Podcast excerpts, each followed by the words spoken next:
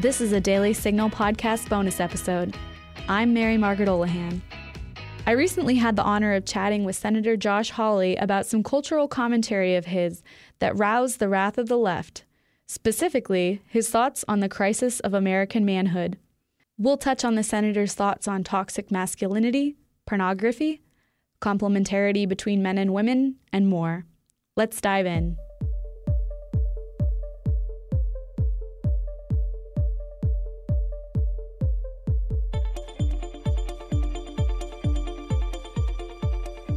My guest today is Senator Josh Hawley, a Republican representing the people of Missouri. Senator Hawley, thank you so much for joining me today. Hey, thanks so much for having me. So, Senator, you delivered remarks on masculinity at the National Conservatism Conference last week, and they have sent some of your critics absolutely spiraling with rage.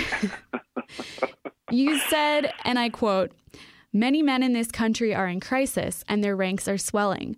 Because the problem with the left's assault on the masculine virtues is that those self-same qualities, the very ones the left now vilify as dangerous and toxic, have long been regarded as vital to self-government."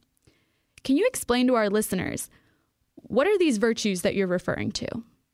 Well, take courage, for instance, take independence, take assertiveness. The things that the American Psychological Association now says are instances of toxic masculinity. I mean, psychologists and others for years have noted in men that they tend to be assertive, they tend to be independent, they tend to be competitive, which, of course, not to say that these same qualities don't appear in women, but psychologists like the American Psychological Association said, yeah, these tend to be dominant characteristics in men, and that they're problematic. And my view is, and my point is that not necessarily. I mean, what we want is we want men who are going to be responsible, who are going to use their assertiveness, who are going to use their bent towards independence, who are going to use their bent towards competitiveness to serve other people, to serve this country, to provide for their families, for the children that they father, for the women that they love. And here's the bottom line for me. Right now, we've got 16 million or more men who are completely out of the labor force. They're not looking for work. They're not trying to find work. They're just sitting at home. These are able-bodied men. These are prime-age working men. That's a problem. That's a crisis. That's a gob of men. That number has quintupled since the 1960s. We've got an epidemic of fatherlessness in the country. 18 million American kids don't have their fathers present in their lives or in the home. These are genuine crises, and the left's response to this is to say manhood is toxic, the male characteristics, they're toxic, men by being men make America more oppressive. And my response to that is not true. We need to call men to be who they were made to be and to step up and be responsible. We don't often hear discussions of real ordered masculinity anymore. Your comments are some of the first on masculinity that I have heard in a while. What would you say makes a man truly masculine? Well, you know, I think a man who is living up to all he could be is somebody who is responsible, somebody who serves others. So a father, a husband. I mean, these are the sort of classic roles that men have played for as long as there have been men that we're aware of. I mean, so I think that you look at those characteristics that, again, philosophers and psychologists have identified with men. Assertiveness and independence and competition and all the rest. Well, men who use those to help other people, to provide for other people, to support themselves and their families, to contribute to society, those are classically people that we've said, okay, hey, that's what good manhood looks like. That's what good, responsible masculinity looks like. And I think that's what we need to call men to. I think this idea that, hey, masculinity is inherently toxic, that men who display these characteristics are inherently problematic. You know, we need to kind of wash that out of them. I think that that's a big mistake. I think that sends the wrong message to men of all ages, but especially to young men. I think instead we need to say, you can be a tremendous force for good in this country, in your neighborhood, in your family, and we need you to be. So focusing on the good that men can be rather than the bad that they can be. Yeah, exactly. And listen, this is, as I said in the speech, you're not going to get any excuses made for me for men. I mean, well, I think responsibility is one of the most important things that God can give us, and that is true for men. So, you know, for men who don't want to work, for men who don't want to take responsibility, for men who want to retreat into violence, you know, they own those choices. So men are not victims, and I don't think we need any more victim talk in this country. We certainly don't need it for men. But what we do need to say is, listen, men, you have a lot to contribute to society. And I think that those voices on the left particularly who want to define masculinity as inherently toxic, who want to say that if you display those masculine characteristics, you are contributing to the oppressiveness of America. That's wrong. That's the wrong message. And the policy that message is encouraged, whether it's deindustrialization, you know, sending away our manufacturing jobs, sending away our working jobs for men who don't have college degrees, whether it's the message that the left has sent, the policies that they've embraced that said that the family is at best optional, you know, if not outmoded. I mean, we know that many liberals we've heard just this last year talk about how the family is an inherently oppressive structure. The family is inherently patriarchal. Those are the wrong messages and the wrong policies, I think, for the country and especially for men. We need to be telling men, no, we need you to be working. We need you to be supporting a family. We need you to be a contributing member of society because you can be a tremendous force for good. What do you think of the term toxic masculinity in general? Do you think that is a term that should be used? Is it a real thing? My view is that when my issue with it is I don't want to see masculinity defined as toxic inherently in and of itself. And I think that that's the direction that the left's rhetoric pushes. Take, again, the American Psychological Association. I pick them because, you know, they're not some isolated voice. I mean, this is a professional association that has a lot of influence. And they are out there saying that these basic characteristics often associated with men, and I've named them several times now, assertiveness, competitiveness, are in and of themselves toxic, and that they are a barrier to mental health and a barrier to physical health. They've encouraged young boys, school-age boys, like my own, by the way. I've got two school-age boys and then a baby daughter as well. But they've said, you know, boys need to be sort of educated out of those characteristics, of those qualities. I just think that that's fundamentally wrongheaded. I think that's fundamentally mistaken. What we need to be saying to men of all ages is, use that assertiveness, use that competitiveness, use that independence, use those things for good.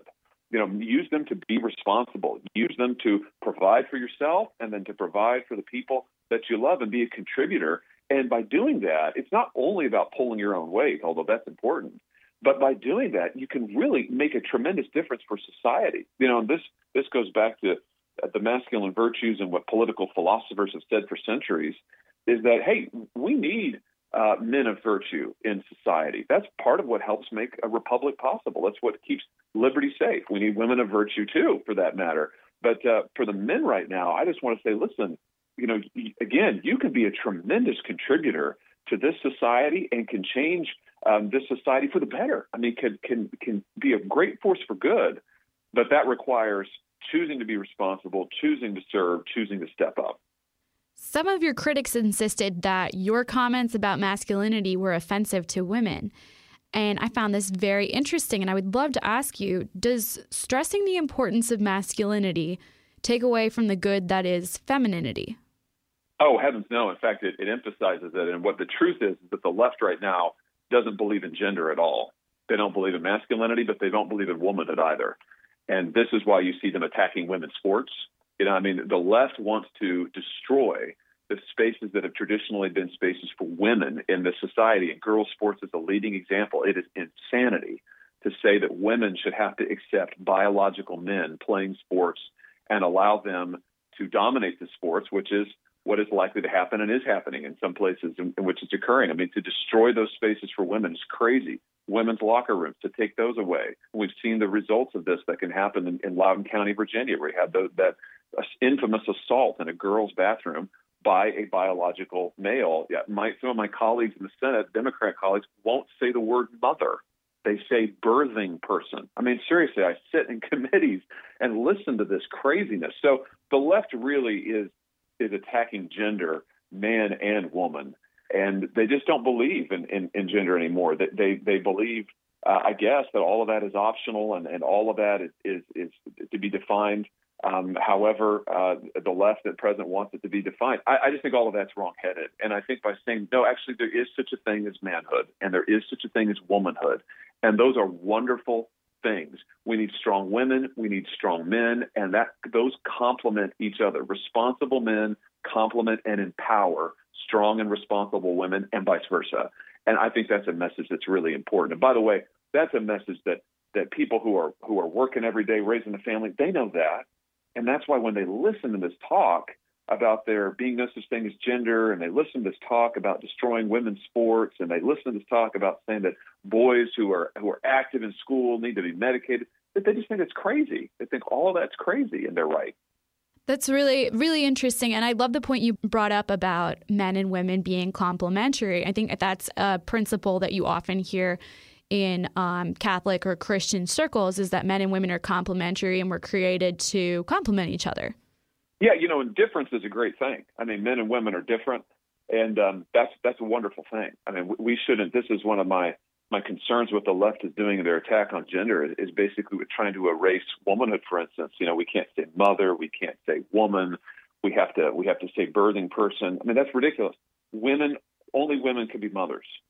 And there's a reason for that, there's nothing wrong with that, by the way, as if we have to hide it or women should be ashamed of it. I mean, it is the differences between men and women are wonderful things, and we should be seeking strong, independent, empowered women in this society and strong, independent, empowered men who will complement and serve each other. And for the men, I say this as a man myself, I think the message needs to be, hey, we need you to stand up and take responsibility for the kids that you father and not just leave that to their mother to provide for. I mean, if you look at the numbers of those 16 million men or more who are not even looking for work, able-bodied men out of the workforce, what are they doing with their time? Researchers have tracked this.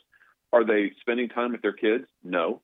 Are they contributing to their kids' lives? Nope, not really. They're allowing the women in their lives, they're allowing the mothers of the children to carry the burden. That's wrong. We should say to the men, listen, you're going to father kids? You've got some responsibility. You need to help provide for those kids.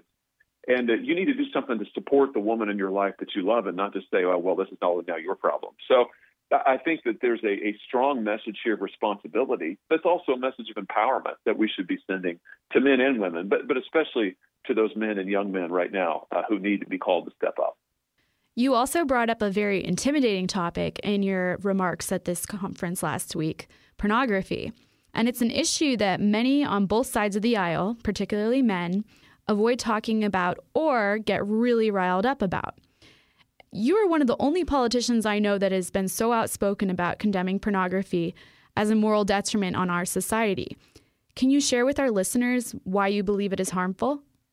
Well, I just don't think that we want young men or men of any age, but especially young men, I don't think we want them spending all of their time on porn and video games rather than working and going out and starting a family and being a contributor to society. And I think that we need to send a message that, it's not an acceptable set of life choices from a social perspective. Say, I don't think I'll work. I think I'll just live off other people. And I think I'll just spend my time on leisure activities, and whether that's watching porn or playing video games or doing what doesn't really matter, but whatever it is, not working, not supporting, not contributing. And, the left, you're right. I mean, if you mention porn, you mention video games, the left goes absolutely crazy, which is interesting. If they want to be the party of porn and video games, go right on ahead. I think that conservatives, we need to say, listen, we're going to be the party of responsibility.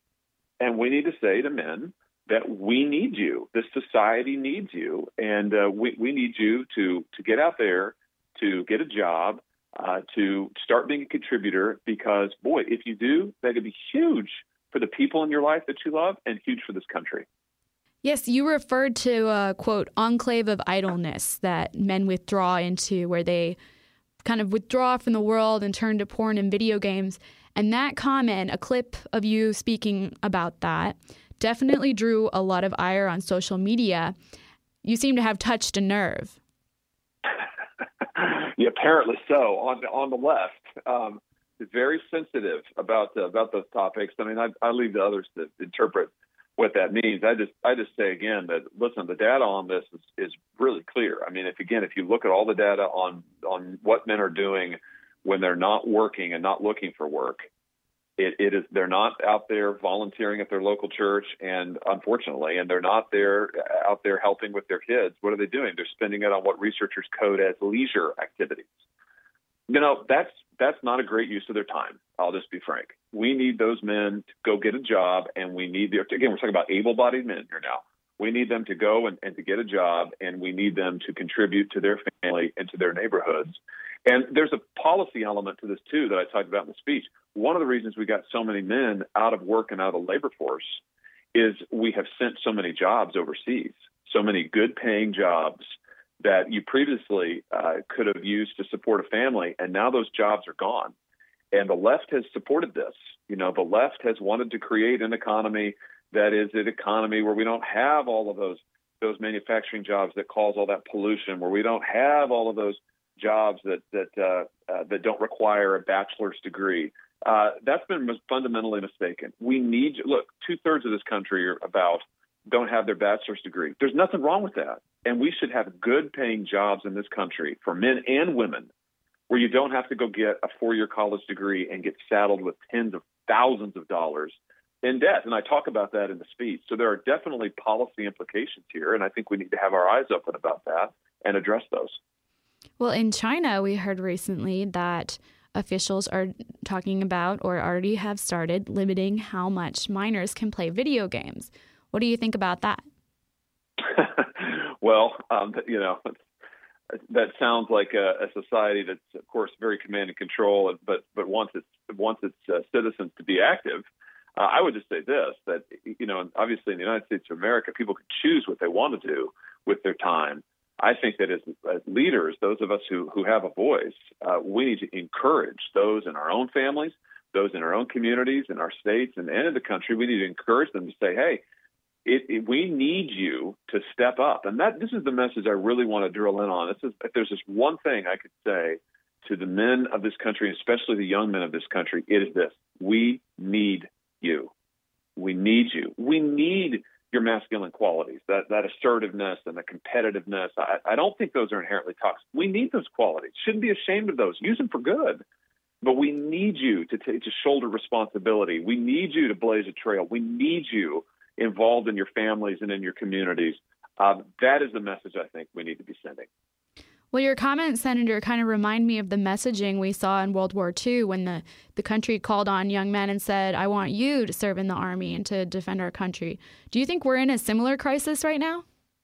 Well, I think that we're in a period of time where as a society, if you look at the number of young men who are dropping out of school, high school, college, I mean, we've seen the recent reporting, for instance, from the Wall Street Journal showing that only 40% of college students now are men, 60% are women, and experts think that ratio will soon be 2 to 1.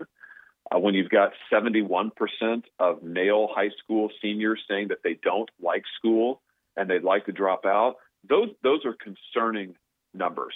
And we see this kind of withdrawal of men from the institutions of our society, whether it's getting a high school degree, going on to get some higher ed, some vocational training, what have you. When you see the withdrawal from work, when you see the withdrawal from family, men are getting married less frequently.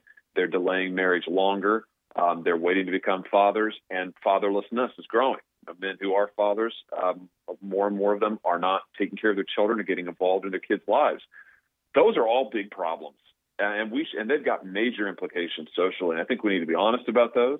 We need to have a conversation about those. And there's a lot to talk about there and a lot of implications. But I come back to the fact that the fundamental message we need to start with is that manhood is good, men are needed, and we need men to step up. So this is not the first time that you've been ridiculed for your firmly held beliefs. I remember a few months ago when people tried to make fun of you for a poster you had in college of a man cradling a baby. These are topics that a lot of men, in particular men, will mock you for talking about. What drives you to take a stand on masculinity, on pornography, on idleness? Well, for one thing, I'm a father. You know, I'm a father of two school-age boys now. And I want for my own kids as they get into school, I think about them growing into young manhood soon. You know, being a father is a sobering thing. For one thing, it makes you realize how fast life goes, but it also concentrates your priorities.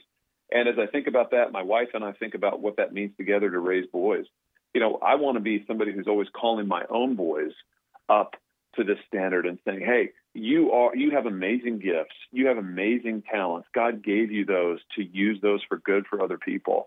And I think that that's the message that we need to be sending as a country. And as I look at my own kids and as I think about my own responsibilities as a father, and then when I look at the numbers in our country on fatherlessness, on joblessness, I just think, boy, this is something that matters to everyone, and it's something that we should be talking about. And a final question for you, Senator. Keeping in mind that we were just talking about your sons and the future of masculinity in America, do you think that we need anti-pornography legislation? Would you be open to any kind of legislation like that? Well, I'll tell you one thing that I have proposed is I think that pornography that is made without the consent of its subjects and is used, that is made under false pretenses, which unfortunately there's a lot of reporting out there that suggests that this happens not infrequently, that then it's posted without the consent of the persons who've been filmed or involved. You know, I think that there's a clear place to take a stand and say that's wrong, and that if someone has been victimized in that way, they've been misled about the making of the film or the video, what have you, the material, or it's been made and posted without their consent, they ought to be able to either get it taken down or they ought to be able to sue and recover damages if you've got platforms out there who are knowingly taking advantage of people in this way. And again, there's a large body of reporting and growing about how some of the porn industry and some actors within it go out to places, they recruit young women in particular, say, hey, you know, come to a photo shoot, come to whatever, and then it turns out to be something very different, and then the women haven't given consent for it. That's a big, big problem, and I think that we ought to give individuals power. I mean, in that case, let the people who've been victimized, let them tell their story, let them have a voice, let them sue to get the material taken down or sue for damages. And I've introduced legislation, it's actually bipartisan legislation, that I think is important and is an important step there. I believe I've written about that legislation myself. So it sounds like you think that we should take action to censor pornography that is not, the subjects of it perhaps have not consented or are not willingly in it. But what would you say about pornography that is consensual? Well, you used the word censor. I mean, what I would say about the legislation I've introduced is it's not government censorship in terms of it's not government going through and saying, well, I'm going to review this, so I approve that, don't approve that. What it is that it allows individuals who have been targeted, who have been lied to, have been victimized, it allows them a day in court. It gives them the ability to get into court and to say, wait a minute, you didn't get my consent, or you lied to me, or you told me this was going to be something else. And now I want you to take that down, or I want to be compensated for it with damages. I think that's important, and I think that gives power to individuals in an important way. And I think that's an important principle here that, again, I think has bipartisan support and we should go after. Senator Hawley, this has been a fascinating conversation. Thank you so much for joining us today. Hey, thanks for having me. And that'll do for today's episode. Thanks for listening to the Daily Signal podcast. You can find the Daily Signal podcast on Google Play, Apple Podcasts, Spotify, and iHeartRadio. Please be sure to leave us a review and a 5-star rating on Apple Podcasts and encourage others to subscribe. The Daily Signal podcast is brought to you by more than 500,000 members of the Heritage Foundation. It is executive produced by Virginia Allen and Kate Trinko. Sound designed by Lauren Evans, Mark Guiney, and John Popp. For more information, please visit dailysignal.com.